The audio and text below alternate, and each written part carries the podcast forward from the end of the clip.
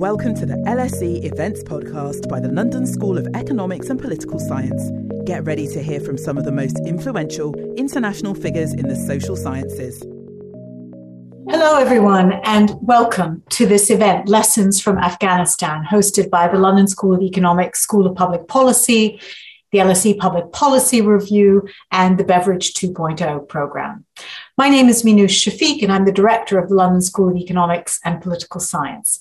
And I'm very pleased to be chairing this event today.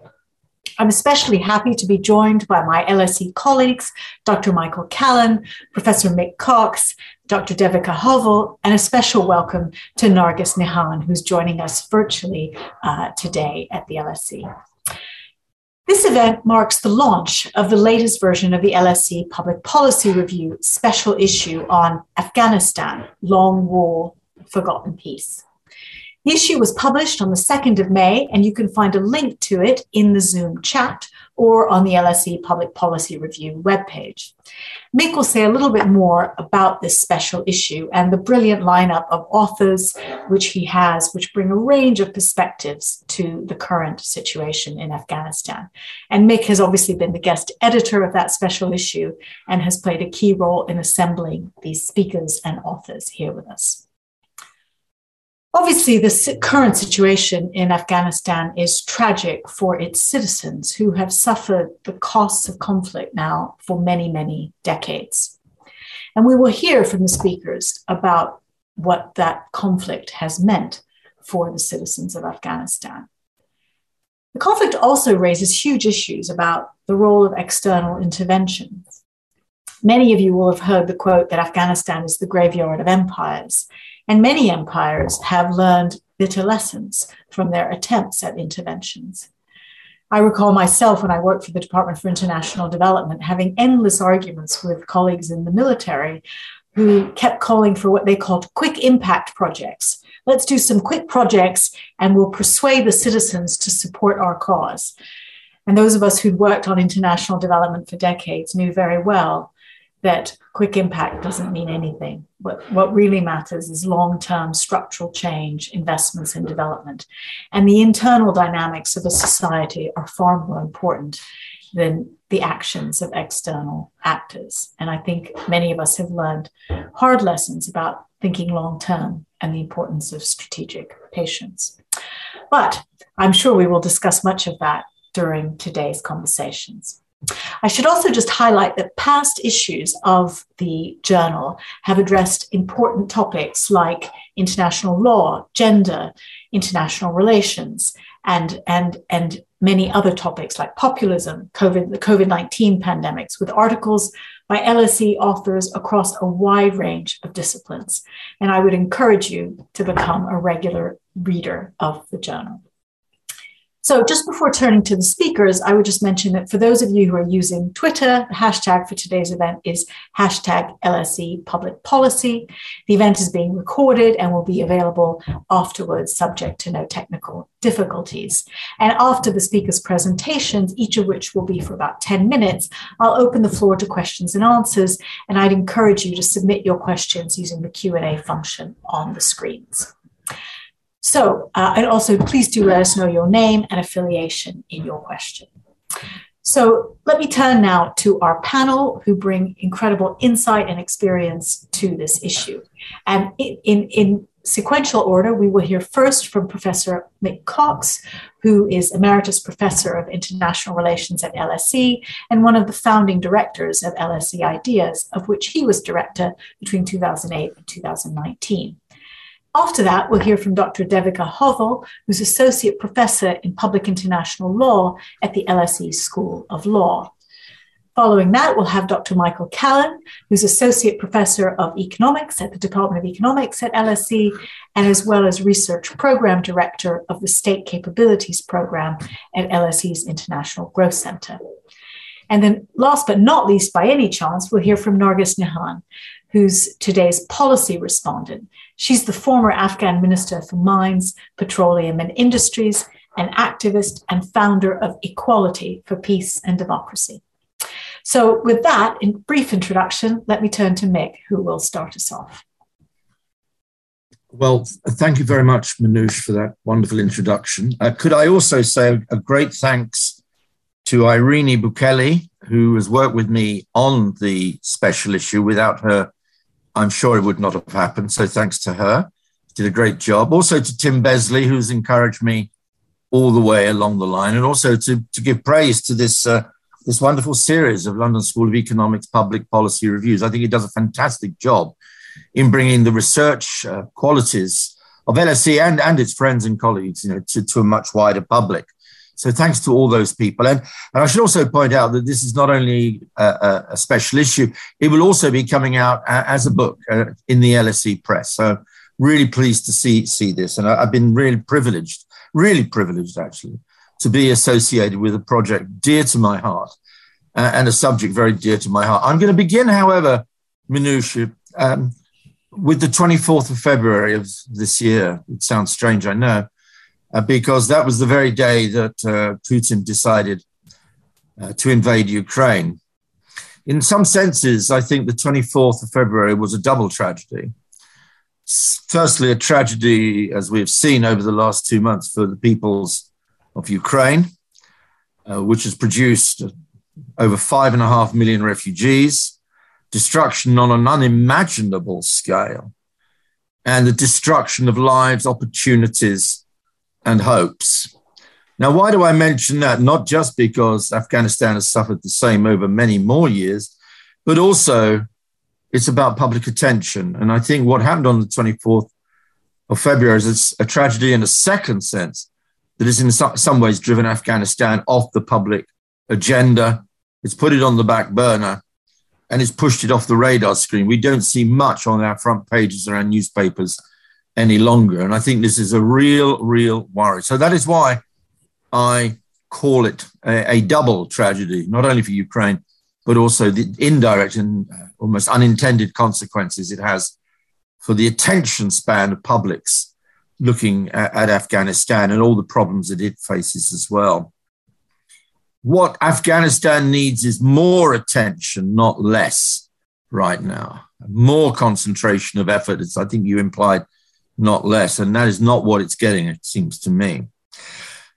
This is also not a tragedy of recent origin. I mean, so much of the commentary almost seems to begin in August 2021, when NATO, or more precisely, President Biden, decided to withdraw Western forces from from Afghanistan. And ha- I, who of us amongst us here today can't remember those images, those desperate images outside Kabul airport? And many of us at the time were doing our level best, our very best, as far as we could, to try and get people out, even using very direct contact with Foreign Office and friends on the ground. I hope we certainly succeeded, and to a degree we did. But nonetheless, those images conjured up all sorts of specters of of disasters past. Most obviously, I suppose, for me, going back some way, what happened in Vietnam in 1975. But who can remember those images? And it was an image of collapse, it was an image of failure, it was an image of poor decision making, bad decision making. But Afghanistan and Afghans are the people who are going to live with that more than anybody else. Superpowers can move on, and as indeed they tend to leaving behind them the detritus and the problems and the possibilities and the hopes, which I think have left behind in Afghanistan. But this is not a, even a crisis that began in August. It's not even a crisis that began on 9 11 uh, with the attacks on New York and the Pentagon. This is a tragedy, really. And I, I emphasize this in my own introduction, Minouche, that goes back to December 1979. And again, I'm long enough in the tooth to remember the very day on which it happened, watching those Soviet tanks rolling in to, to Afghanistan, wondering then, as I still wonder today about Putin's decision in Ukraine, what the hell are these people actually doing? Do they know what they're doing? And have any of them learned any of the lessons of history, the notion of Afghanistan as a a graveyard of empires. So this is not just a short term crisis. It's not even a crisis of the last 20 years. This is a 40 year crisis. This goes right back. To, to the end of the Cold War. It then goes through the period of the Civil War, which the Afghan people had to leave. It goes through the period of the Taliban, the emergence of Al Qaeda, bin Laden, and of course, that in turn globalized what went on in Afghanistan because of what then happened on 9 11. And then, of course, the United States and its allies, uh, NATO, uh, but the US in particular, made that crucial decision to intervene into Afghanistan. With, by the way, an interesting aspect to this for those who do IR, it was the first and I think the last time that NATO has ever invoked Article 5, which is that an attack on one is an attack on all. And the attack on the United States was immediately picked up in Brussels by, by members of NATO, that this wasn't just an attack on the US, it was an attack on the whole uh, Western uh, NATO alliance. The special issue, just to, to give it very, very, very brief summary here, is to analyze not just where, what went wrong, because it's easy to show that. It's easy to show that. Um, you know, what do they say? Failure is an orphan. Success has many parents. And of course, at the moment, men, many are writing, and understandably so, about the failures. But I, I, I, one, maybe this is maybe my generation, and maybe the hopes we had back in the early period of the intervention. And I knew many people involved at the time in Afghanistan doing their best uh, to build bridges, educate women, create schools, all the rest of it. I think we also need to remember some of the things that were achieved and, and, and some of the legacies that were left behind by, by Western intervention. I understand where the critics are coming from, but I think we need a balanced assessment. That's my own view, personal view, as to what happened. Um, and what the special issue tries to do, uh, and I'll, I'll, I'll, bring my comments to an end very quickly, is simply to try and analyze some of these real and ask the LSE question, the kind of the causes of things. What if, if we start with the question, not where, not what went right, but also what went wrong?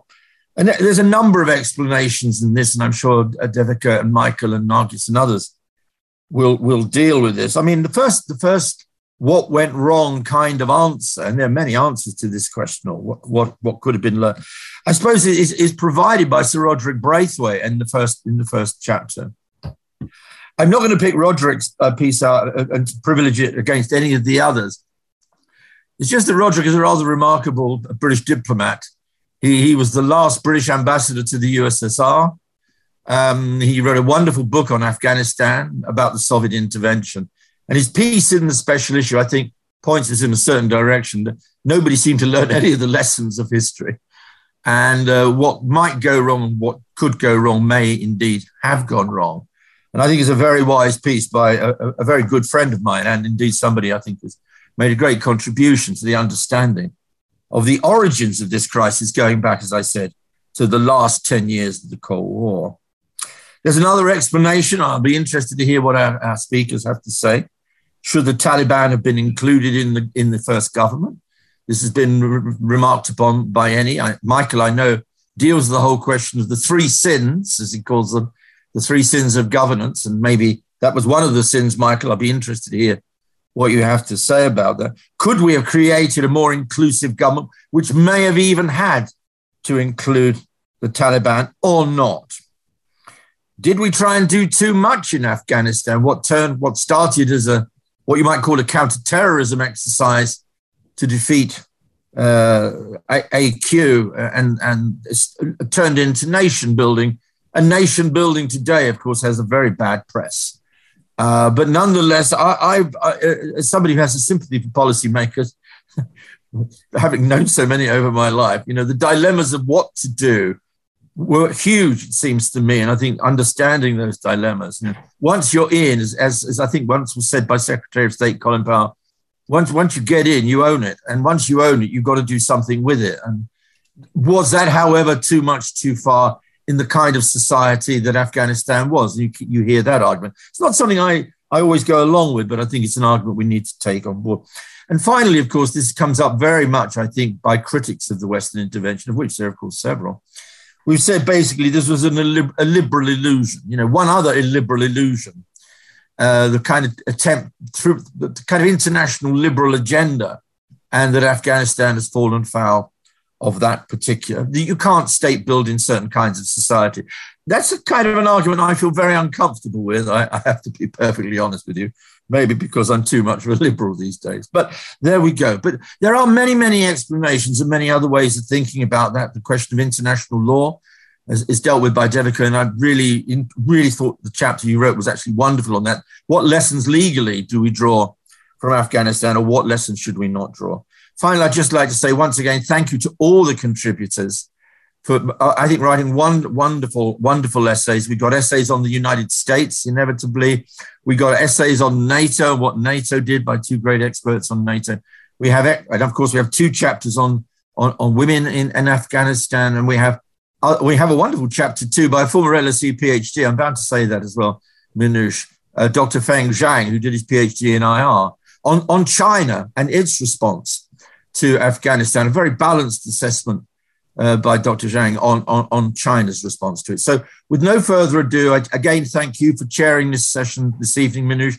I know you, this is your this is your ninth Zoom of the day, so thank you so much. It's, it's very wonderful for you to do that, uh, and thank you to all all the great writers in this. And I look forward to hearing what uh, the other speakers have to say. Thank, thank you, Meg. Thank you. Let's let's hear from Devika. Thanks, Minouche.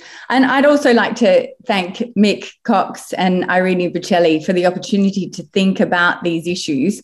Uh, I also want to note that I'm here on behalf of myself, but also my co author, uh, Michelle Hughes. Um, and the opportunity to co author with Michelle was a valuable one for me. I've long thought about these legal issues, but I'm a lawyer uh, who has never been to Afghanistan. Uh, Michelle is a former US Army intelligence officer and combat veteran who had a succession of deployments to Afghanistan, where her role was to advise senior military commanders uh, in NATO on the rule of law and security sector reform. Uh, so, with Michelle's help, we were able, I hope, to incorporate a, a, a deeper and more nuanced understanding uh, of the policies impacting the legal context. Uh, because, as Mick has noted, uh, our paper uh, tries to understand the legal justifications for the use of force in Afghanistan and the way in which this has impacted international law relating to the use of force more broadly. So I teach international law and the use of force here at the LSE, and every year I begin uh, my master's course by asking for a show of hands as to whether students think the use of force is prohibited under international law. And I've also tried this trick when I give seminars to government lawyers.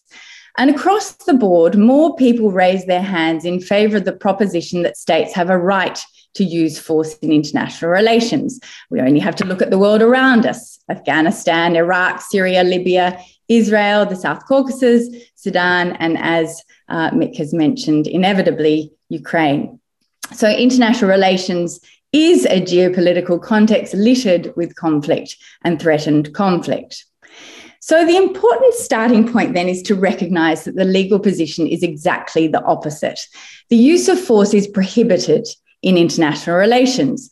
And the prohibition of the use of force is, in fact, the cornerstone of the UN Charter framework.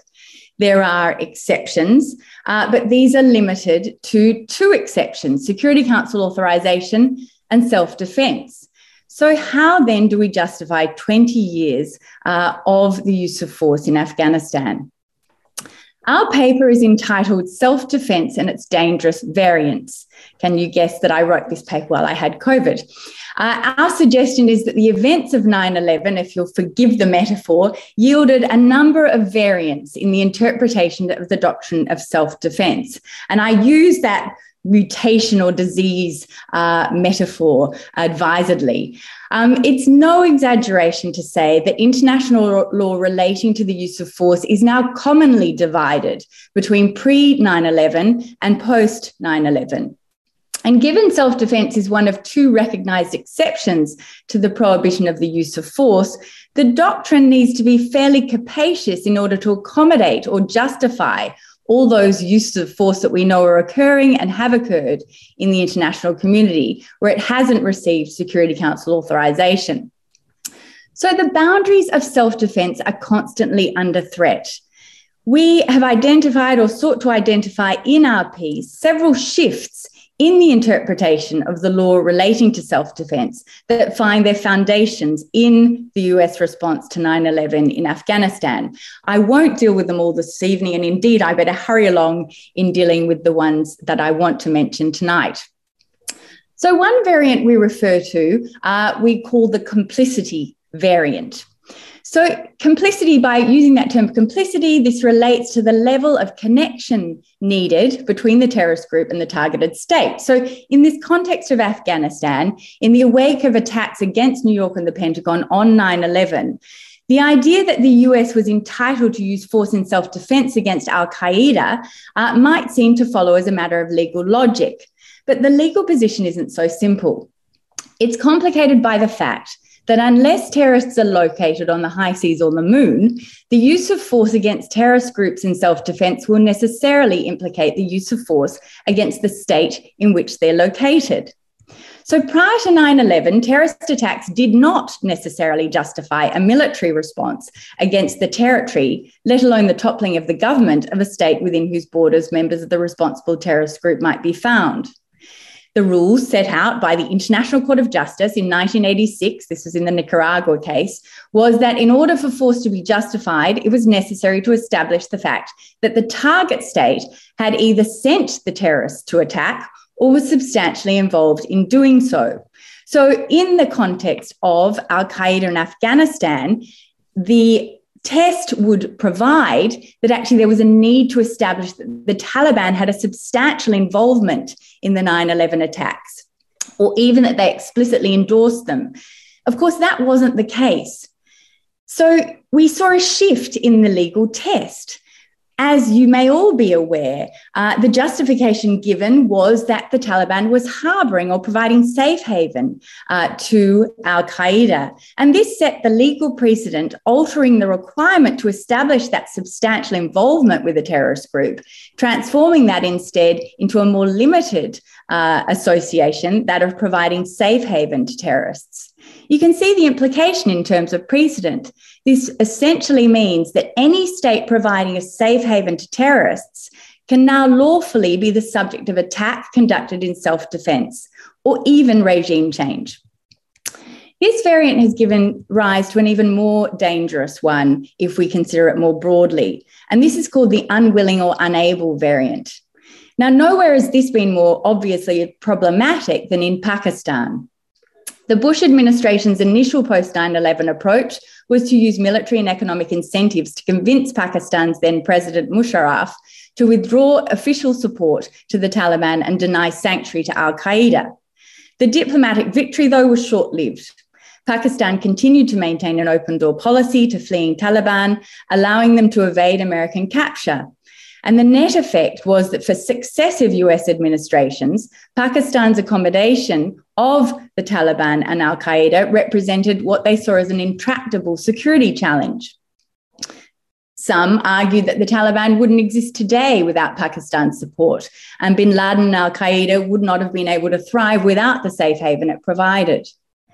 The US, in that context, assessed that it had no choice but to pursue a more aggressive posture. In an August 2007 speech by then presidential candidate Barack Obama, Obama asserted that if we have actionable intelligence against bin Laden or other Al Qaeda officials and Pakistan is unwilling or unable to strike them, we should. Over the course of his administration, these words were put into action. Most famous example, of course, being the killing of Osama bin Laden by Navy SEAL Team 6, uh, but the, the less publicized US directed drone strikes have been far more lethal and persistent.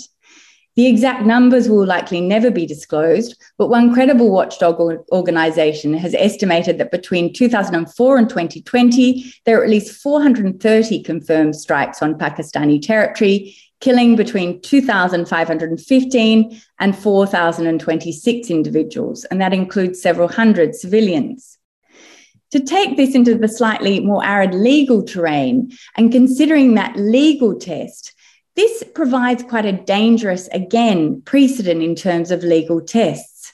So we remember that law of self defense. It requires the establishment of an armed attack by a state before self defense can be used against it.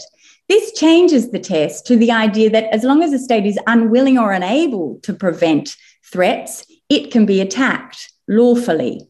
So, as articulated, this draws no distinction between the state that finds itself in the crosshairs because of its own double dealing, that you might attribute to Pakistan, and even the earnest though unsuccessful state seeking to root out threats. As a legal matter, the unwilling or unable doctrine threatens to upend the principles of sovereignty that underpin the legal regulation of the use of force. Finally, I want to deal with the preemption variant. So, as I've described, the Charter limits self defence to responding to an armed attack. And prior to 9 11, it was accepted that this also enabled responses to imminent armed attacks. The cliche goes the UN Charter is not supposed to be a suicide pact. It's highly questionable that this, though, can be used to justify 20 years of military intervention in Afghanistan. The suggestion would be that the US was constantly under imminent threat of attack. As international use of force scholar Christine Gray recognises, the longer Operation Enduring uh, Freedom uh, persisted, the further it was detached from its initial basis in self defence. Yet self defence remained the dominant justification on which the US relied. The US simply gradually took its interpretation still further in an innovation that has come to be known as the Bush Doctrine. So no longer was it necessary to establish the probability of an imminent attack. The Bush Doctrine, which we find initially in the US National Security Strategy of 2002, declared the need to adapt the concept of imminent threat to the capabilities and objectives of today's adversaries, maintaining the option of preemptive actions, even if uncertainty remains as to the time and place of the enemy's attack, a move from anticipatory self defense to preemptive self defense. Perceptions of the magnitude of the terrorist threat connected with an arc of post Cold War optimism about state building. The dominant narrative then was that continued engagement by foreign and particularly US military forces in Afghanistan was made necessary by the need to ensure that the Taliban could never allow Afghanistan to become a terrorist safe haven again. But unfortunately, the, the rationalizing de- democratization of Afghanistan in the name of US self defense connects it with an outmoded Cold War narrative rather than any acceptable interpretation of international law. So, over the course of a 20 year campaign, Operation Enduring Freedom clearly overstretched the boundaries and of even the broadest understanding of self defense. In the direct aftermath of 9 11, legalistic objections to US action in Afghanistan could not help but sound reedy and off key. However, 20 years on, the world has been confronted, as Mick has said, by images of Afghanistan tumbling back under Taliban control, this time against the backdrop of a military operation that cost 175,000 um, military and civilian lives and more than 3.2 trillion US dollars. It might be thought at this point that international legal arguments come too late. Yet Operation Enduring Freedom and its successor, Operation Resolute Support, threatened to cast a long political and legal shadow. I want to borrow here from something another LSE alumni, Hilary Mantel, says about the plight of the historian. Like for historians, for international lawyers, hindsight is a necessary vice. And as Mick has highlighted, our discussion tonight takes place against the backdrop of outrage about Russia's invasion of Ukraine. Russia's predominant argument is one of collective self defense. And we see inevitably uh, some of these variants emerging in their interpretation. So some might snicker at cl- claims of whataboutery, where analogies are drawn. But the problem with playing fast and loose with these legal structures in order to achieve security goals in the short term is that they do set a precedent for similar action by all states in the long term. Thanks very much. Thank you, Devika, for reminding us of uh, that contemporary resonance of uh, elastic definitions of self defense. Um, let's turn to Michael Callen now. Okay. Uh, so I first want to thank the organizers of the special issue. It's just wonderful to have these diverse perspectives on, on this issue. Um, and I also want to thank them for the occasion to kind of put pen to paper and actually collect my thoughts on what went wrong um, along with my collaborator, Shahim Kabuli, who worked in the office of the chief of staff of the president and is one of the people we were fortunate to get out um, during the fall of the government last summer. Um, so I think I can offer a, a reasonably unique perspective. Um, I approached this Afghanistan sort of in my mid 20s. I'm now about 40, so I've spent most of my adult life sort of either working there in the field there, thinking about the issues there. Um, so it's very close to my heart as well. Um, I approached it without any sense of history. I approached it with very little expertise in international development. And I came in at a time right before the surge when the whole notion was that these quick impact projects that Minouche had mentioned uh, were going to somehow stem the tide or turn the tide. Um, I worked there throughout. Uh, one sort of, I guess, being a bit immodest for a moment. I think the real watershed for me uh, was developing a novel way of monitoring elections during the 2010 parliamentary elections that sort of leveraged information technology to do it at large scale and cost effectively. That opened the door to a whole bunch of experiments we ran over the years after President Ghani was elected in 2014, was sort of the first opportunity for us to really embed directly in government and working close kind of at the cabinet level on a series of reforms, including reforms around how you account for who's working in the government and how they were paid. Um, so, you know, I guess a, a offer kind of that that's where I'm coming from, and that's how I approach it. Um, throughout that process, you know, you hear this. H.R. McMaster famously said that this wasn't a 20-year war; it was a one-year war that was fought 20 times, and and that was very much my lived experience. It was one year we focus on reducing civilian casualties. The next year, it's corruption that's the issue. Um, and through that process, what I started to see, and this is really what I sort of argue about in the article, was that you know, he was just spending a tremendous, vast quantities of resources, much more than was spent to rebuild Europe after World War II, even in real terms. A tremendous amount of people, 175,000 people, mostly Afghans, lost their lives. And it seemed like progress just wasn't coming. Um, and I think that I learned through the process was that I think much, many of the issues that affected sort of the, the Afghanistan project really were there from the beginning and really were woven into the fabric of the Constitution. Um, and that's what my article is about. And the reason I take this perspective is I really, if you take one thing away from my remarks at all, the most important thing is that I don't really think we can conclude from the failure of the, of the, investments in Afghanistan, the project in Afghanistan, that democracy in an environment like that is impossible because we basically made some of the worst design choices conceivable at the very beginning. Um, and so these are the three objects that I call the three sins. Uh, the first mix had asked my perspective on whether the Taliban ought to be involved. Um, I think the answer is yes. I think if you look at the international record uh, where peace agreements are durable, the strongest predictor of whether or not a peace agreement endures is whether or not the insurgents are allowed to organize formally as a political party and participate in the subsequent political process. Uh, the fact that they had, you know, any time after 2004 onward, broad swaths of popular support among large sections of the Pashtuns and others meant that they were just a political reality. Uh, and I think sort of the you know, it really still is a very controversial idea to discuss the idea, you know the, the notion that the Taliban ought to be represented in politics. Uh, well, now they have the whole thing anyway, um, and so I think it should have been been accommodated um, just based on sort of you know the international record alone, uh, and also it was very clear that they were incredibly politically relevant uh, in Afghanistan, even when the U.S. sort of refused to acknowledge it.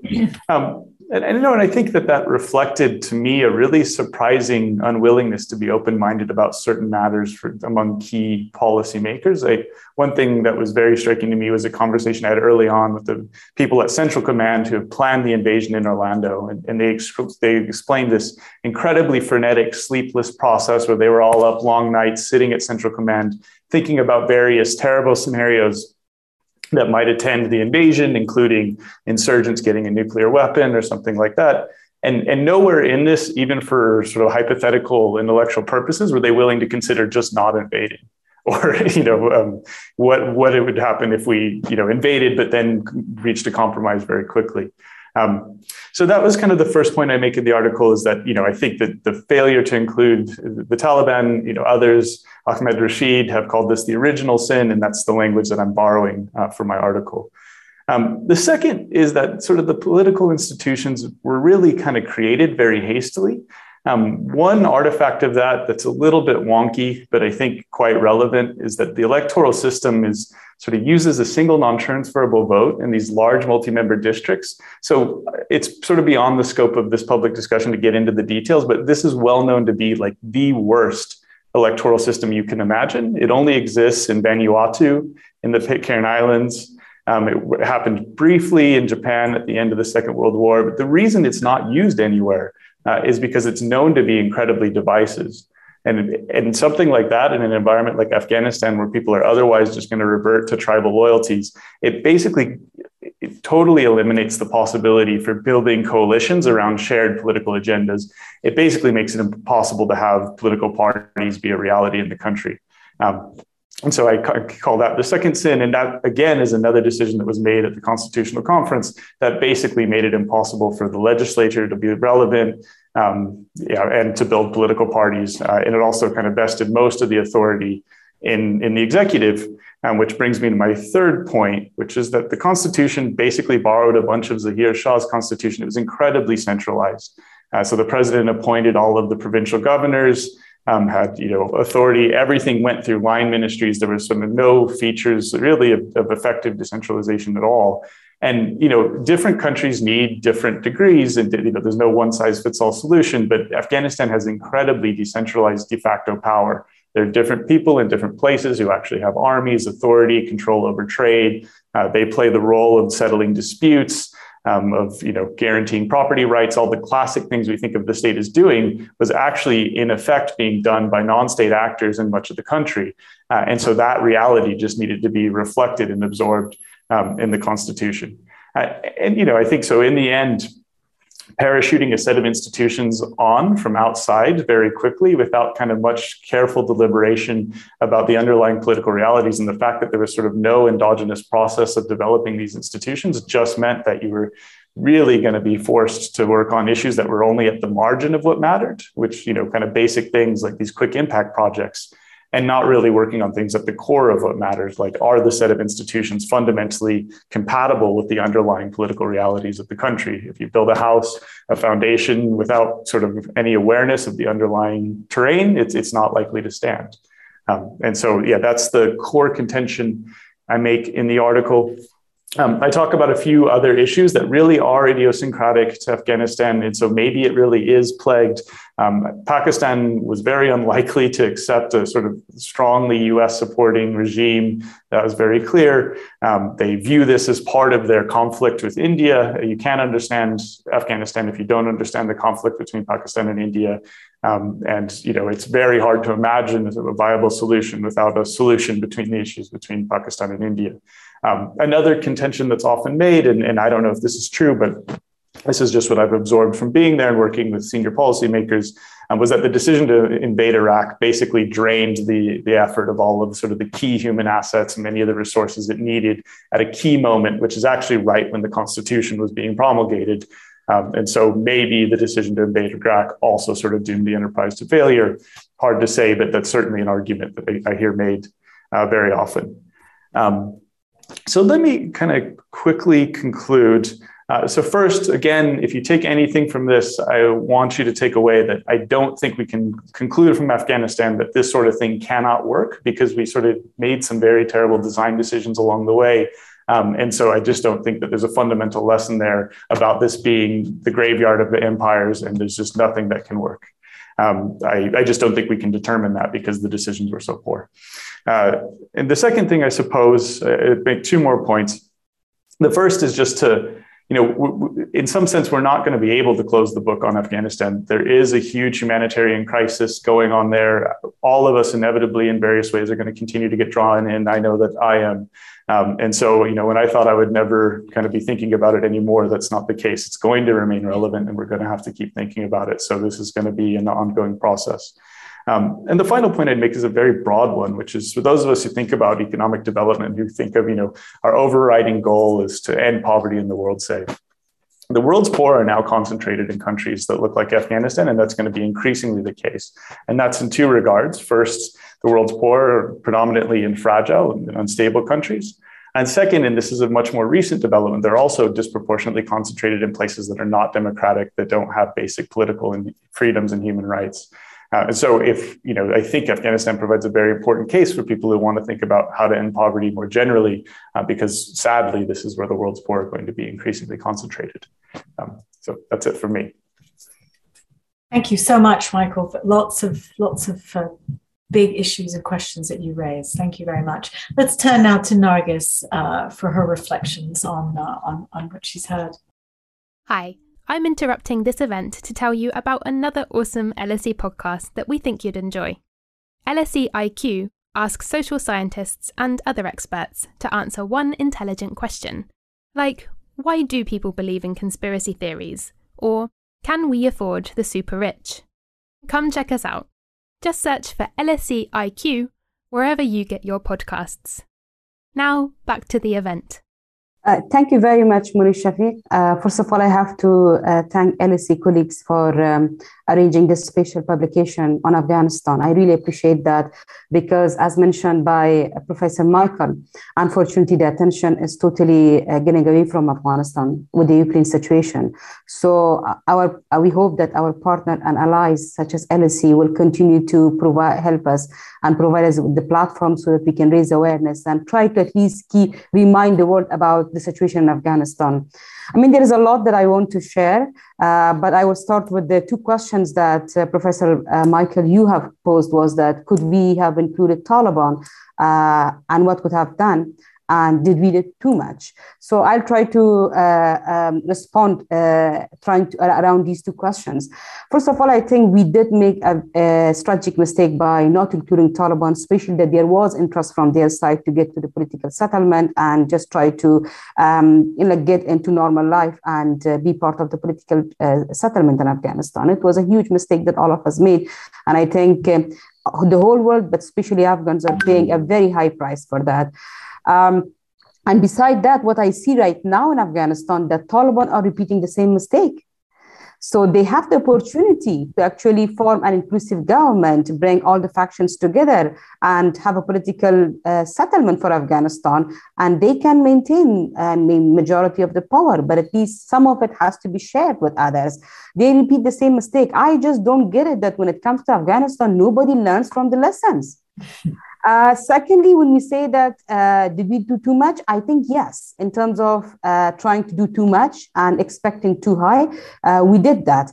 Um, we should have understood that Afghanistan was a country that was in conflict for uh, more than two decades, 20 years back from now. And we didn't have any functioning government, even during Soviet occupation. So the communities were very much self reliant in terms of conflict prevention, conflict management, conflict resolution delivery of services and, and trying to help each other. So they had their own uh, very like organic grassroots uh, mechanisms in place and structures in place that they were using for helping themselves. Suddenly we had the government trying to do everything in the center and provinces. And it was impossible to do everything. On one hand, people were not allowed to do things on themselves. On the other hand, the government that was claiming that it would, it's taking all responsibility for providing, services to the people, it was not able to provide the services for the people. On top of that, look at our army. We were always questioning. We were saying, I remember that all of us were saying that, look, Taliban are having perhaps like bread with sometimes with water. They're coming into the battlefield and they're fighting. Our armies were trained in a way that they would not fight in the battlefield and say that we don't have uh, mineral water and we haven't received it. So the amount, like the, the, the structure that was put together, the budget, everything was so expensive that there was no way that Afghanistan would have been able to maintain that. And then secondly, why the, we would have had so much of international troops in Afghanistan, where actually right in the beginning we saw that the local groups were fighting Taliban and they were beating Taliban. Wasn't it much more effective, costly, uh, and uh, to actually empower those people and focus more on strengthening uh, the army of Afghanistan rather than bringing so much of international troops that they came with the money, with everything. There is expectation, they expanded everything, and then suddenly by their departure, they created such a vacuum that we just could not fill it. Same thing goes with our police in terms of police and rule of law, they came with their, their own structure that they thought would fit Afghanistan. It was not responding to the realities and needs of Afghanistan. And same thing goes in terms of our structures. A very highly centralized system put in a place country like Afghanistan, which was so much decentralized, which was so independent of the government structure, suddenly you have a government that for every single thing, a district governor cannot get the approval from the provincial governor because he doesn't have any authority, cannot get the approval from the minister because he or she also doesn't have the uh, authority the request has to go all the way to the presidency to get it. So imagine that we were going from one extreme that the communities that they were totally independent of the government, making them so much dependent uh, uh, on the government. So that was something that all of all the time you're questioning that how are we going to maintain that? The over centralization of the government was, was a huge mistake that actually happened in Afghanistan. And peace process was a very good example. Afghanistan has been a country that has been in conflict, but communities somehow have always managed to resolve most of conflicts themselves. Suddenly, the peace process started, and the Ministry of the High Peace Council tried to cop everything from the communities and say that, okay, we are going to resolve your conflict at the community level, we are going to build peace, we are going to have political settlement at the country level.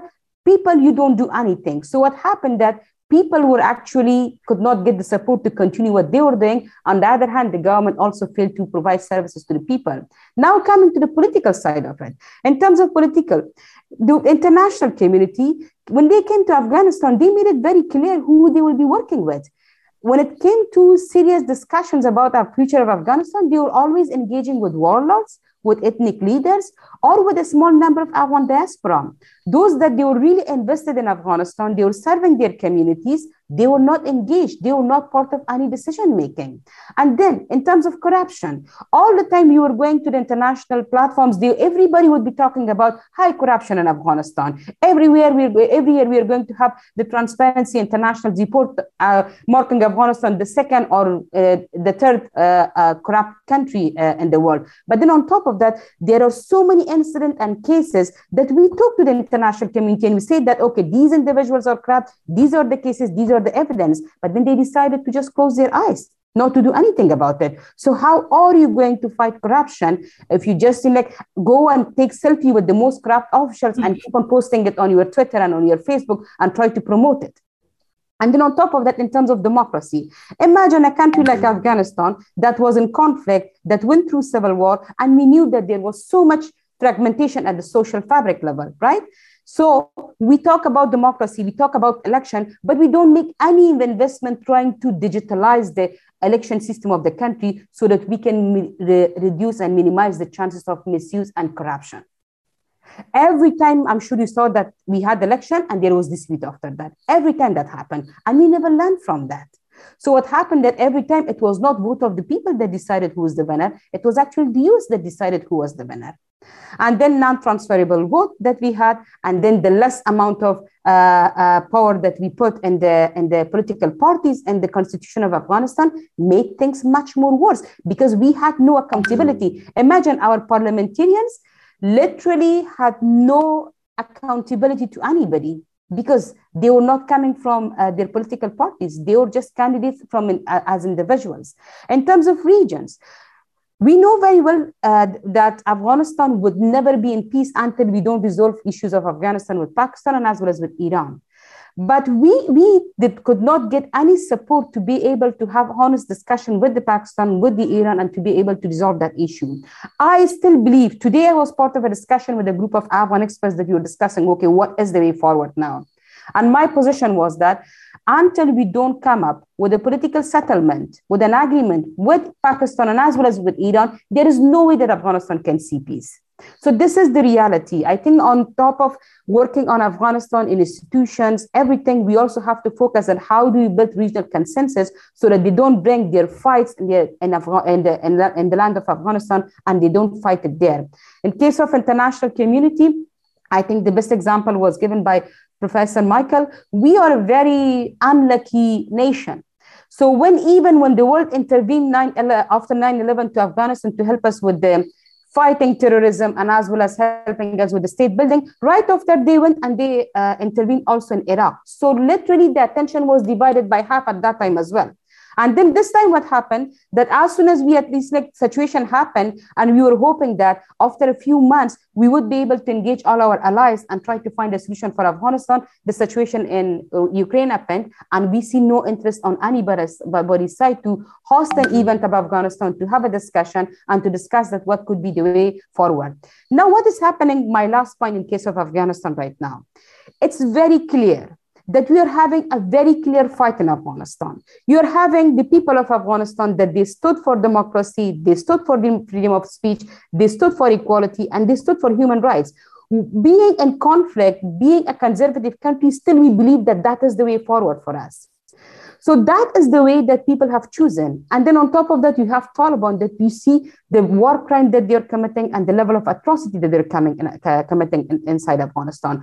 I'm just amazed that still the international community is hoping that you will have Taliban will form an inclusive government and then they're going to like bring on board other ethnicities. They are going to provide services for the people. I mean, for God's sake, our educated Afghans could not do it. How do you expect that from the Taliban to do it?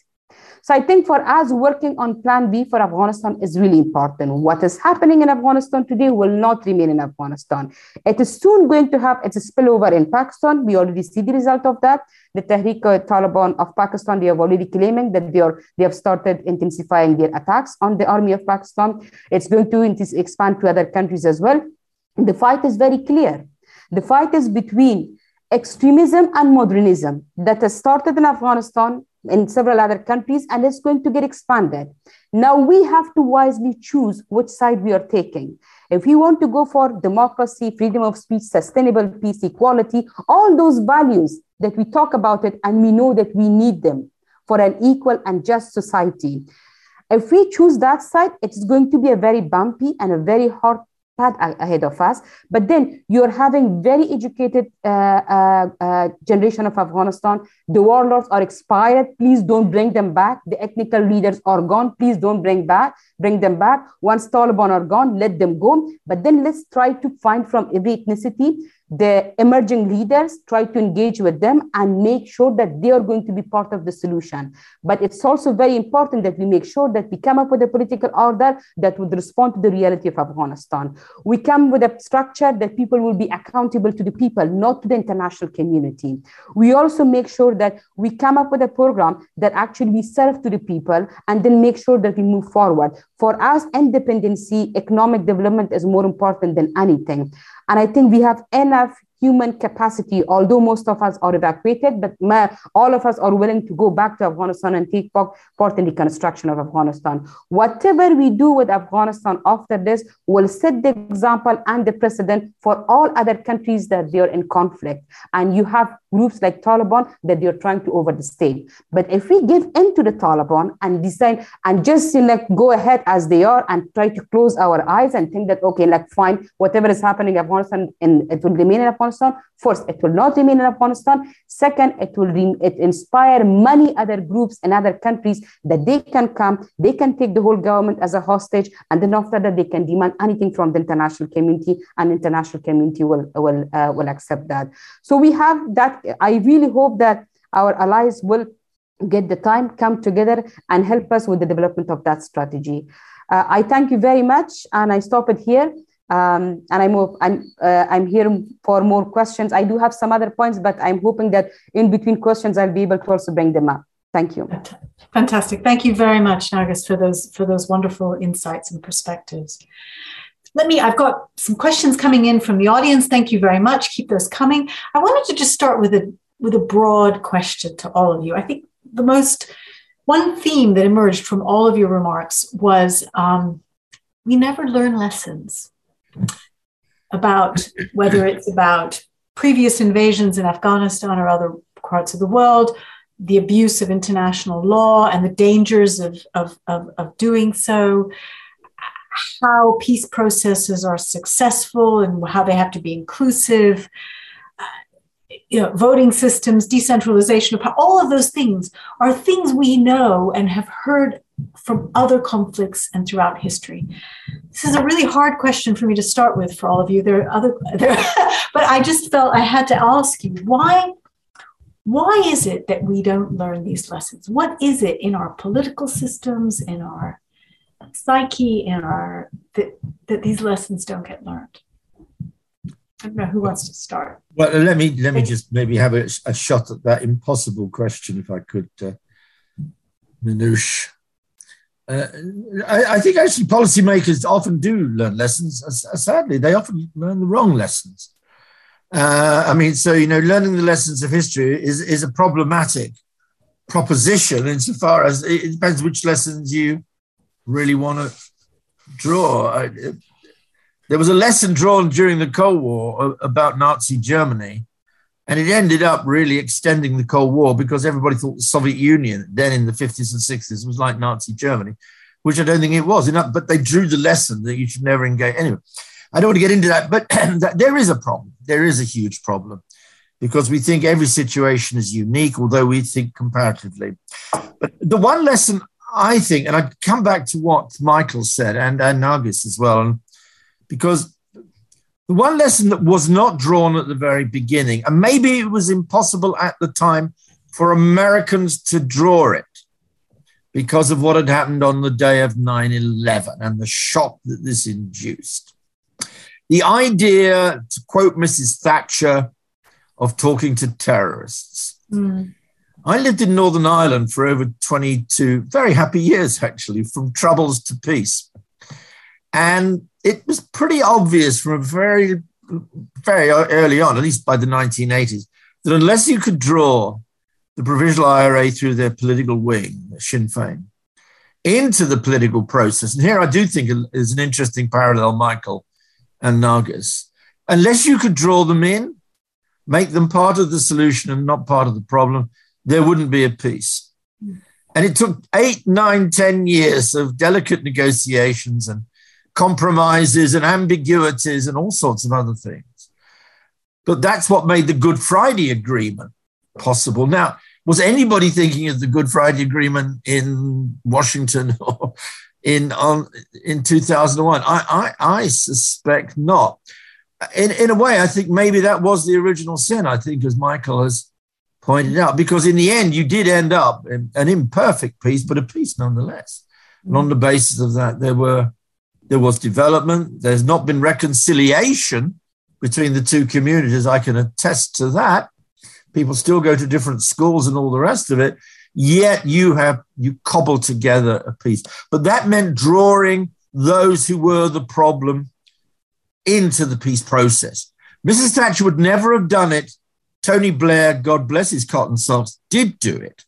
And there were reasons why he needed to do it. And he had the people around him to do it. That wasn't a lesson drawn. It's interesting to know why that lesson was never drawn in Afghanistan. Perhaps Northern Ireland seemed too parochial, too far away from those situations. Those are my just broad reflections, uh, Minouche.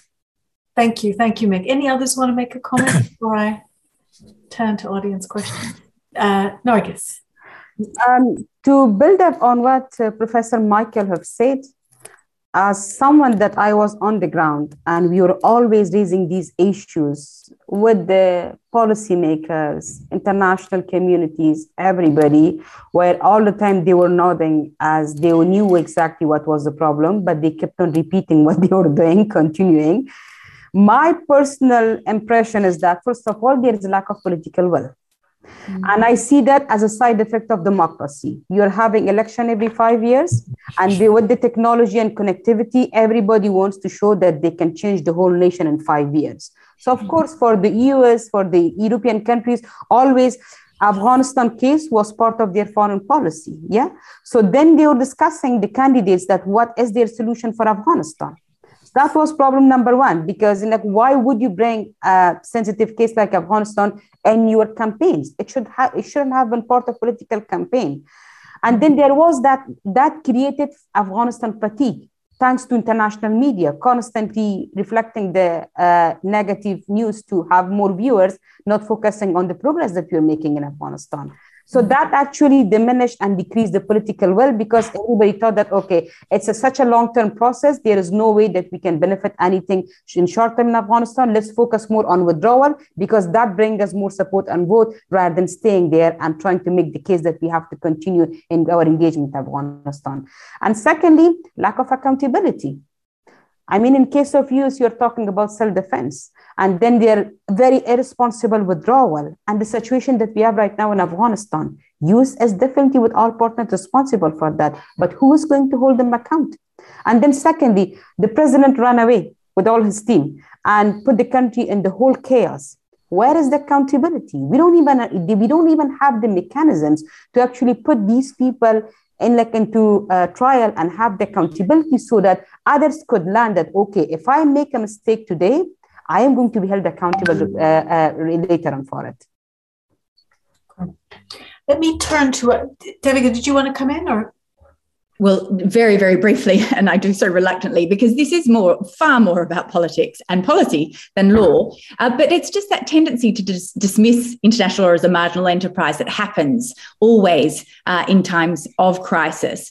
Uh, and so, in terms of lessons of history, I mean, what international law seeks to do is embed a very minimal set of rules that are lessons from history. They come from state practice that's developed. And the tendency is always to say, no, but this is a new threat. This is something entirely different. Uh, we need new law. Um, you know, and and the other quick point I want to make is is related to that speaking to the rogues bringing them into the conversation. We see once again the idea that we should cast Russia out of the UN, uh, just as we should not include the Taliban, uh, and building in as international law does seek to do that equality between states and the need to engage actually uh, with both uh, the legitimate and illegitimate in the eyes of the West uh, equally is, is important. Thank you very much. Let me turn to the first audience question from Andrew Lone, who asks Many mistakes were made in Afghanistan and Iraq, and more historically, Vietnam. Does the US retain the capacity to do something similar again? What will stop it making similar mistakes? Uh, are there any good examples of US overseas intervention to emulate instead of errors to avoid? Maybe I'll start with Mick. since he smile? Thanks, Minouche. Uh, yeah. Well, yeah, the, look, the United States has done a lot of good things in the world. Come on, we've got to be get the balance right. The, the Marshall Plan was pretty good after World War II. Um, international aid, the construction of the Bretton Woods system, it contained some flaws, but nonetheless, that was a pretty good US intervention. Uh, I actually think when the United States has talked, you know, at least genuinely about human rights and democracy promotion, let's just take it at face value, not just see it as a cynical ploy to hide American power, although I never ignore American power. I think the real the real issue today, however, is not to castigate or to idealize the United States. I think that those are two poles in the debate I think we genuinely need to avoid. And that's, I frankly think, why so much of the debate about the United States has never been that good, frankly. I think the real issue today is, and, and we see this over Ukraine. I mean, in a sense, Afghanistan withdrawal, if I can put it like this, Manushan, what we've seen with President Biden over uh, over Ukraine almost seems to me to point to the two sides, the two, the two, the two sides of the American coin. You know, one getting out rather hastily, and and, and I think too hastily, uh, although I can understand the reasoning why, and therefore America is retreating and withdrawing. And let's be perfectly honest, that decision was supported by a, an overwhelming majority of Americans. You can't make a decent foreign policy if you've not got the Americans behind you. You know, all foreign policy is domestic politics in America, and that's still very, very important. It's not just America can act alone. On the other hand, I mean, with, again, without idealizing what, what the US is doing or not doing, and I know there'll be others who take a different viewpoint to me, it does seem to me that it's started to lead over the whole question of of, of Ukraine and Russia. I, I, I, agree with Devika. You know, we don't want to leave we don't want to leave states as big as Russia out in the cold forever. I agree with that. No doubt about that. On the other hand, I, I kind of see the United States, without the United States, I can't see how any degree of strong resistance to, to Russia's aggression would have taken place. But in the end, much of this is going to depend on domestic politics. in the United States. And we all know the same story, Minouche. American domestic politics is broken. You know, the divisions, we've seen this just recently over the Roe versus Wade. Half of the country, more than half the country, opposed to it, but, uh, you know, 40% of Americans, it seems, supporting it. You know, look at every single issue in America today. It divides Americans by class, by ethnicity, right along the line. And I think that is really the biggest problem thinking about America. You know, America's the superpower we don't like, but America's it's the only superpower we've got.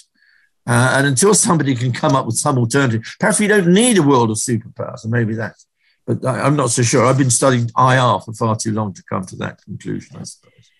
Okay, let me turn to a question from Ewan Grant uh, from London, who asks and I think I'm going to give this one maybe to Michael uh, to mm-hmm. start, which is Are there any signs that Western disputes with Pakistan are inhibiting humanitarian and economic support to Afghanistan? Well, that's a it's a challenging one. I, I mean, so I, you know, I, I think it, it does make it very, very hard for the U.S. to intervene uh, in Afghanistan. Um, I think that you know the initial deal that they tried to, to, stri- to, strike after 2001 was that Pakistan would remove its support for the Taliban, and in return we would kind of provide large-scale aid support.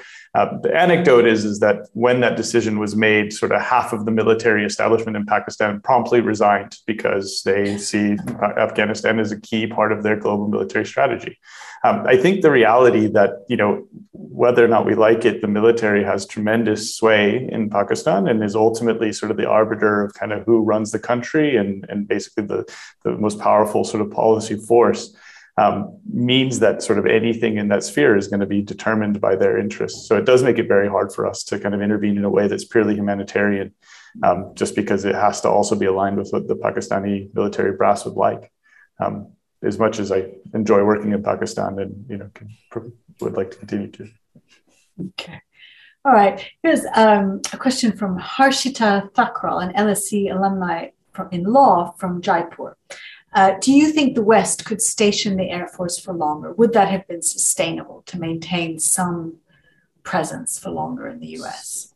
you would like to take that. I, I can take part of it. Um, some of this is it really does come down to very basic logistics. Um, I think the the nature of the withdrawal and the fact that it was so chaotic really came down to the fact that the army had been constructed around a model of being supplied by air and it couldn't be supplied by land.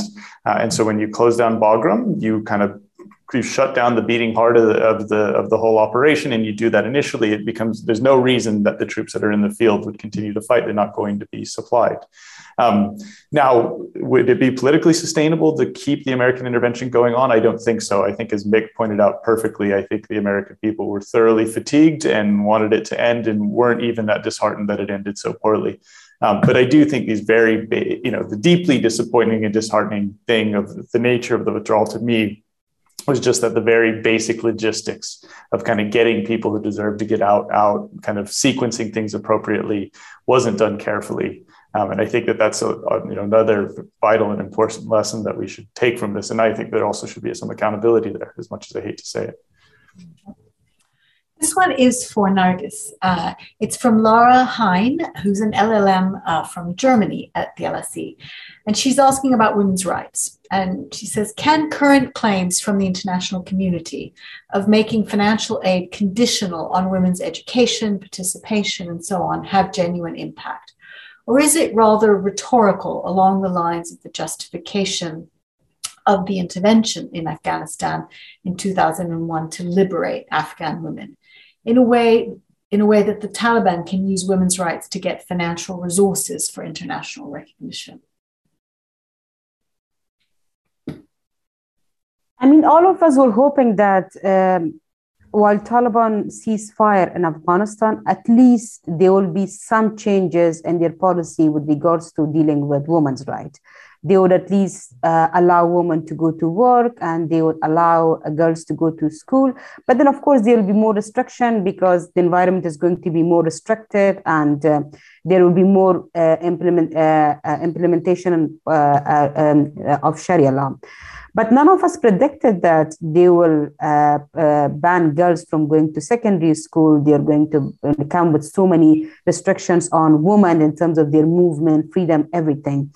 Uh, so, in terms of women's movement, um, the international community's uh, position uh, for not recognizing Taliban and uh, conditioning all their support to Afghanistan uh, at least uh, have created uh, enough not only pressure on the Taliban, but also more of like encouragement and spread for Afghan women that okay, we have our allies and there are more pressure on the Taliban. So it's not that we have to fight all the battle and we have to do everything. Yes, we have to take the risk. We have to fight the battle in terms of like struggling for our rights, but we also have our, our allies that they can also put the pressure on the Taliban uh, uh, for trying to grant our rights.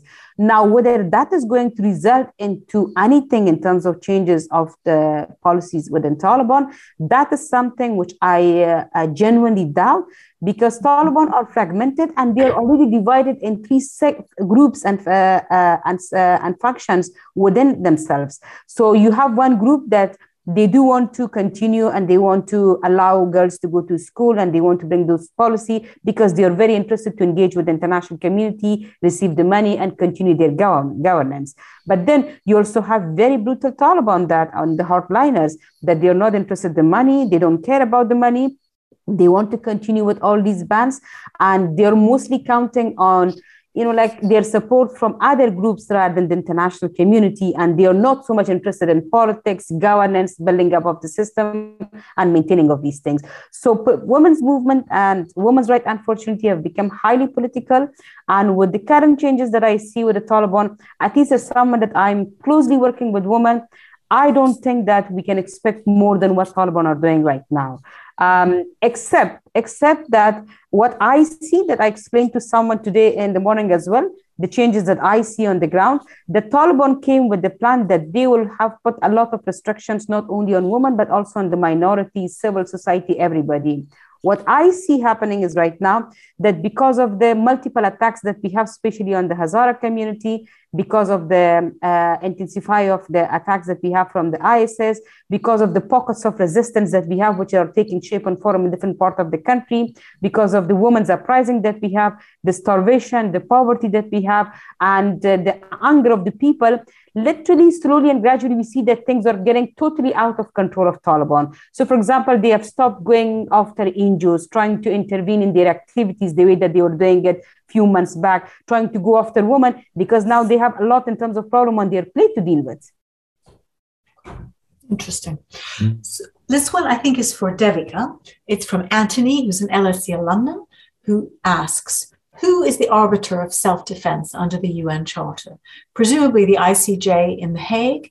Have they ruled on the Bush administration's attempts to stretch self defense to include an attack, maybe possibly sometime in the future, and others outlined by your important presentation? If not, then presumably it is not law yet.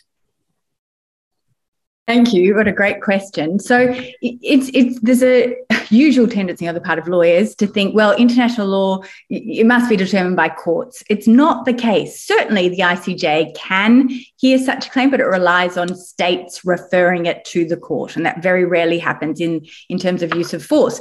It just reminds me very briefly of an intervention between Jack Straw and Michael Wood, the legal officer, uh, the legal advisor at the Foreign Office, in the context of Iraq and Jack Straw said exactly that. Look, you may have advised me that the use of force uh, in Iraq will be unlawful, but there aren't any courts in international law. And therefore, it's really up to me to interpret it uh, because there's no court that can tell me if I'm right and wrong, and things are pretty uncertain. In the course of the Chilcot inquiry, Michael Wood made, made a really inter- interesting intervention. And he said, no, what Jack Straw said in that memo uh, is actually, it should be the opposite. Because there are no courts, states are the interpreters of international law. And therefore, they have an even stronger duty then not to distort in the way that if we were arguing before a court as a, as a um, one of the parties, we can propose interpretations. Ultimately, then it's the court that rules. In international law, it's states that dictate what international law is. And so all states, and particularly the great powers, have a responsibility not to abuse uh, or distort it. That's a far cry from reality at the moment. but good to be reminded that that's the principle. Um, let me turn to a question from Annika, who's an undergraduate at LSE. Um, and I'm not sure, I think I'm going to give this one to Mick, if that's all right. How would you suggest we move away from policy and intervention systems that are often rooted in preserving existing power structures and Western led definitions of peace and justice? Well, good question. Can't answer. Uh, I, I, I, I would, could I recast the question as a, a, bit like a politician? I'm becoming terrible at this, Minouche. I would put it rather differently and, and not just move it to, about what we mean by the West or the Western community. But let's go back to a very old fashioned notion, which has now almost disappeared the notion of an international community. Um, and I go back 30 years just after the end of the Cold War, or maybe even you know the latter part of the 1990s, which were, were moments of great hope. Uh, and a notion that, you know, and George Bush Sr talked of a new world order. Now, one could be cynical about that, but what he really meant, if I could be fair to George Bush Sr., who, who wasn't a bad US president by, by any stretch, I think, he kind of meant that if we could get all the P5 members together, the great powers, if you like, which included Russia and China, only if and when we can bring the, all five together are we going to get any kind of approximation to a solution to some of the great problems facing the world today. Now, at the time, of course, he was talking in the context of the first Iraq war back in 1990, 1991. But if you can generalize and take that beyond the, the context of the time into a wider context, that I think is the real way forward. Tragically, we are as far away from that now today, Manu, building on your last point there, mm. uh, uh, than ever. We, we now see Russia and China, and I'm not going to get into the rights and wrongs of any of this, but in, in structural and real political terms, we see Russia and China, in a sense, forming it almost in a sense their own bloc uh, on one side with a different vision of world order, maybe a better vision. I'll, I'll leave that up for others to decide. Um, and then on the other side, you, if you like, you've got what we would broadly and ambiguously sometimes call the West. Um, and, and what this war in Ukraine has revealed, as much as the Afghan war revealed, is the deep divide. And, and in a way, it's not just down to what we call the Western community, it's down to the international community. Yet, with that community now so deeply divided over visions of the future, that, who runs the system, who organizes it around what principles, you know, we're in a very, very, very problematic position. And I'm only saying the opposite. So that's not really a direct answer to it, but it's actually moving the debate away from kind of casting all responsibility on the West, and they have responsibility, to the responsibilities that other important powers in the world have in a multipolar world. Mm. You know, it's not just the West, it's not just the Americans or the EU, it is also Russia, it is also China. You know, it is also Turkey, it is also the emerging powers of Southeast Asia, Japan, all of these also have a responsibility. And until we arrive and get to a situation, which I'm at the moment we're miles away from, where we can get all back to the original vision of the of the of the UN, that one which was recast in, in his own way, of course, by, by Bush in 1990. I think we are going to continue with all the problems. And this, of course, comes out over Afghanistan as much as it comes out over Ukraine. Thank you, Mick. Maybe I'll just ask for a final reflection from each of the panelists, and I'll just ask you to look forward now because we've we've we've mainly been trying to learn lessons mm. from from the mm. recent experience in Afghanistan. And if you had to look forward, could you say something about the prospects for Afghanistan per se and how you see the next, let's say, five years, uh, or say something about what the lessons of Afghanistan mean for the prospects of views about intervention in other countries' affairs and what the what the lessons are, what, what yeah, how you think that will shape future action uh, in in around intervention. So, who would like to go first? you can do either or both, whichever you. Devika. Devika, good. Only because I think will get me out of the way. I, would love to hear from the policy um, experts and those who understand. Uh, so, very, very quickly, I just, all those comments uh, from the questions left me, and I know you asked me to look forward, Minouche, but I'm getting old, and so nostalgia is part of my looking forward. And it's this sort of nostalgia for the Cold War. um, that strange constellation of power where, we're actually, uh, as Mick had said, you know, having one superpower is a very unstable setting. Uh, and that setting where we were forced to have that balance of power. Uh, bit of Spider-Man for you. I mean, with that great power comes great responsibility, and I think that's that's what you were saying in a more professional way, Mick, um, than the Spider-Man quote. But you know, that acknowledgement that actually, together with that response, that that exercise of power, you know, a balance of power being a really important aspect of that. I'll leave it there. Okay, thank you. Who'd like to go next? I'll, I'd be happy to go next. I think I should leave Nargis for the end since she's the real expert here. Um, so, you know, I mean, you know, I, so I'll start off being fairly cynical and then hopefully be able to strike some notes of optimism. But, you know, the one thing I've learned in all these years in Afghanistan is if you want to ruin a dinner party, you start talking about Afghanistan because the conversation never ends well. Um, and right now, I actually feel pretty genuinely cynical about the prospects there. I think it's a country that's facing a tremendous humanitarian crisis. The World Food Program is on the ground there. If you, their numbers are, are to be believed, it, it is in the midst of a, of a full blown humanitarian crisis. And the unfortunate and sad politics of the situation are basically you know, no one wants to be seen to be the person who is legitimizing a regime that's hostile to human rights, that's channeling resources to, you know, to a fundamentally hostile regime weighing that against basically can we let this humanitarian crisis reach levels that become unacceptable? So i think it creates a real urgent need for us to think of models of intervention where we can you know provide critical humanitarian assistance even when the regime is very hostile. Because i think if you think of you know afghanistan surely is not the only place in the world where this is the case. Uh, and sadly as i said in my remarks I think this is actually going to only become a more frequent and not less frequent phenomenon. Um, so let me try to do the impossible, which is end a discussion of Afghanistan on an optimistic note.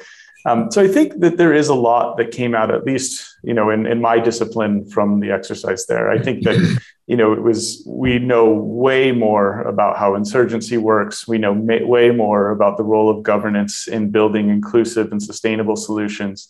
Uh, we have much more sort of empirical research on conflict and how to address it, what works and what doesn't work, than we did 20 years ago. And if you kind of teach a course on these topics, the vast majority of, of, of papers that are relevant at the current time will have been written in the last 20 years.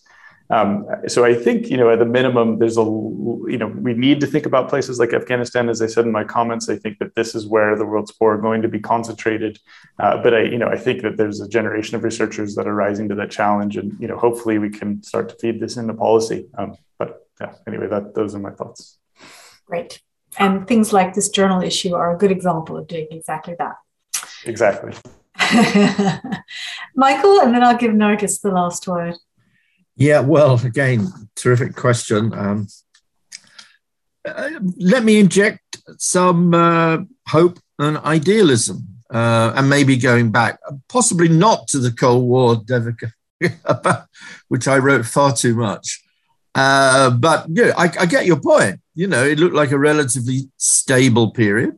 Although, by the way, remember the 25 million people on the periphery, so called, died in third world conflicts caused by and exacerbated by the Cold War, Vietnam, Korea, and Afghanistan, by the way, in the last 10 years. So I, I want to be a little bit cautious about the Cold War. But I, I get your point. I get your point. You know, a one power international system is inherently unstable. Uh, and, you know, the realpolitik you suggest may, may take us back there. Who knows? Perhaps a balance of power ultimately between the United States and China. China is a responsible stakeholder, to use that old fashioned phrase coined by Bob Zoellick many years ago. Maybe that is the way in which we get two great powers together who have share at least more shared interest in things that divide them. And maybe that is the, that is the way forward, Devika. It won't be Russia, of course, in this. But I also want to go back and be a bit idealistic, maybe less to the Cold War and more to that moment just before the Cold War when the UN was created back in 45 as an old cynical realist, I've become more and more attached to the old UN in the sense I've become more and more attached to the old League of Nations going back to 1919 and 1920. And I think responsible intellectual policymakers have to provide some kind of vision for, for peoples out there. They need, they need vision, they need hope.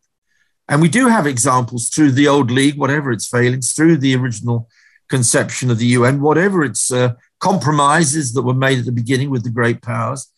And unless we go back to that, I think we are going to be in constant trouble because every single issue in the world today, whether it's Ukraine, divides, whether it's Afghanistan, divides, whether it's Yemen, it divides, you know, whether it's the South China Seas, it divides you know, and look at the look at where the UN is at the moment. It's in a terrible state, it seems to me. I mean, it does very, very good work, but not not not within the central body. So, I suppose I I hold forth that kind of idealized that idealized world that was the great hope of humanity, the great parliament of man. And until we, I think, return to that, I think we are going to continue to be seeing the tragedies we're witnessing in Ukraine and of course, the tragedies we are continuing to see, as Nargis has put so eloquently and well, in, in Afghanistan. Nargis, over to you. Um, well, once again, two reflection based on the situation that I was experiencing in Afghanistan. Uh, first of all, uh, you are concerned about um, the world being dependent on one superpower and uh, like that pretty much is not sustainable. Actually, we saw in Afghanistan a totally like different scenario. Mm-hmm. I mean, we know that the structure of United Nations is there, and the structure was very clear that US was very much influential in that, and that's why UN was also more relevant and influential because they always had the backing and support of the the United States, and it was somehow, if not respected, at least others were trying to collaborate and cooperate with UN. Now, what we see in the last 20 years in Afghanistan, that Pakistan is becoming more independent. China is becoming is emerging as another superpower, and uh, um, uh, Iran is, is is trying to like, claim their uh, like independency and like, claiming their own space in our region. And same thing goes with India. So now the question that we kept on asking ourselves in Afghanistan that how are we going to balance all, balance all their competing interests in Afghanistan? It's impossible. And then the other problem that you're facing that there was a time that there was uh, the, the, the United States and, and, and allies to the UN was putting sanctions on them, was holding to account, and at least it was making a difference. But now it's not. So don't be very shocked if tomorrow Pakistan would attack and get some province of Afghanistan officially the way that Russia did, because now they don't care about the UN structure anymore. So we really have to look at the UN structure and see how we can make it more relevant, where people feel that you know, they will be held to account for that and they have to respect that charter. Because at least in case of Afghanistan, we saw that they're not doing it. Same thing goes with China on one hand, they're interested in all economic activities in Afghanistan and other countries. But when it comes to the security and humanitarian crisis, they take no responsibility. So I think like that's what we saw the emerging superpowers that they are much more irresponsible and they are interested to use countries like Afghanistan for their strategic depth, for their benefit, but then they have no interest of helping those countries to come and for their solution and help them with their with a solution. That's in case of uh, uh, international engagement and emerging superpowers that we are very much concerned, especially in, in our country, the region, the part of region that we live. In case of Afghanistan, uh, I mean, coming five years, what I see that unfortunately, I don't see the openness from anybody's side to help Afghans to come to a political solution. What I see is that we cannot speak about women's rights, human rights, inclusive government, any of these things until we don't come up with a political solution for Afghanistan. Even if we convince Taliban that, okay, form a, uh, um, uh, um, uh, um, an inclusive government, can you really prevent the resistance, which is right now taking shape and form in different parts of Afghanistan against the Taliban? No, people have a lot of grievances against the Taliban. So, and the Taliban, with the way that they're treating people, they're creating more enemies and they're creating literally on daily basis more grievances against them. So, we need a political solution that all Afghans come together I really hope that this time we, the Afghans, work on that solution. We have to set amongst ourselves, we have to decide how do we share power, what kind of political order we'll have in place, which will be respected by everybody, and we're not going to challenge it. But what we need the world to help us out First, to provide us with the space so that we can continue to have this conversation. For example, they helped the Taliban by helping them to have an office in Qatar in 2012, so that you know, they can they have an address and they can get into political discussion. But right now, our political groups and civil society have no space to have and no support to have these kind of discussions. It has been now eight uh, eight months that you know, we are all in exile out of Afghanistan, and then on top of that, in terms of supporting what we need the world the most to provide us the space to have to come up with those solutions and we will help them not to once again bring back those irresponsible leaders, warlords, corrupt officials, and others, and try to make them once again relevant on us. Thirdly, we help them to build regional consensus so that at least there is a consensus that they're not going to bring their fights into Afghanistan. And then once we, we produce that political solution, help us with the implementation of that. But we have to have a mechanism for accountability. And that accountability should be at the Afghans level, and it should be people should be the forefront of that, not the international community. Very good point. Very well said. Thank you very much.